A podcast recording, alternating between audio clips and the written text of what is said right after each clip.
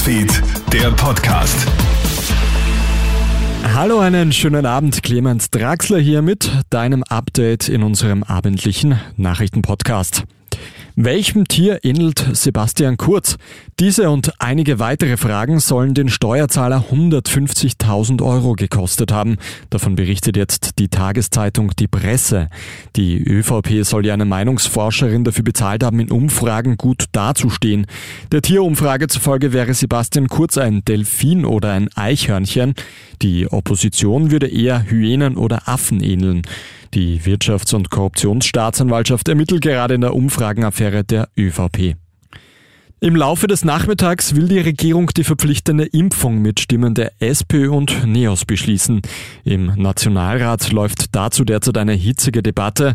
FPÖ-Chef Herbert Kickel sagt, Ich bin entsetzt, ich bin fassungslos, ich bin erschüttert und ich bin schockiert angesichts dessen, was die Bundesregierung, bestehend aus ÖVP und Grünen, gemeinsam mit ihren Steigbügelhäutern einer Scheinopposition hier und heute im Rahmen des Impfpflichtgesetzes auf den Weg bringen will.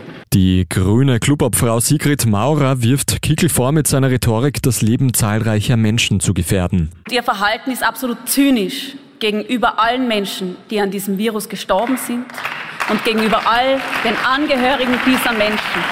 Schämen Sie sich. Unterdessen wird im Wiener Stadtzentrum wieder demonstriert. Zwischenzeitlich war der Ring gesperrt. Momentan ist der Protestzug vor dem Nationalrat angelangt. Die Polizei versucht, den Bereich derzeit im Umkreis von 300 Metern abzusperren. Der vorherige Papst Josef Ratzinger wird derzeit in einem Missbrauchsgutachten schwer belastet. Papst Benedikt XVI. hätte demnach vier verdächtige Sexualstraftäter im Amt gelassen und nichts gegen sie unternommen.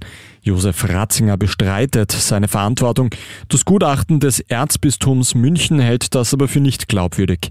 Die neue Studie zum Missbrauch in der deutschen Kirche listet insgesamt knapp 500 Opfer auf. 170 Priester sollen sich seit 1945 an ihnen vergangen haben.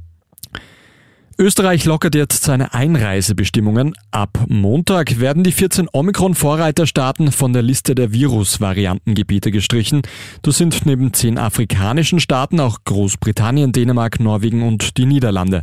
Ab Montag können dann dreifach Geimpfte aus aller Welt ohne Auflagen nach Österreich reisen.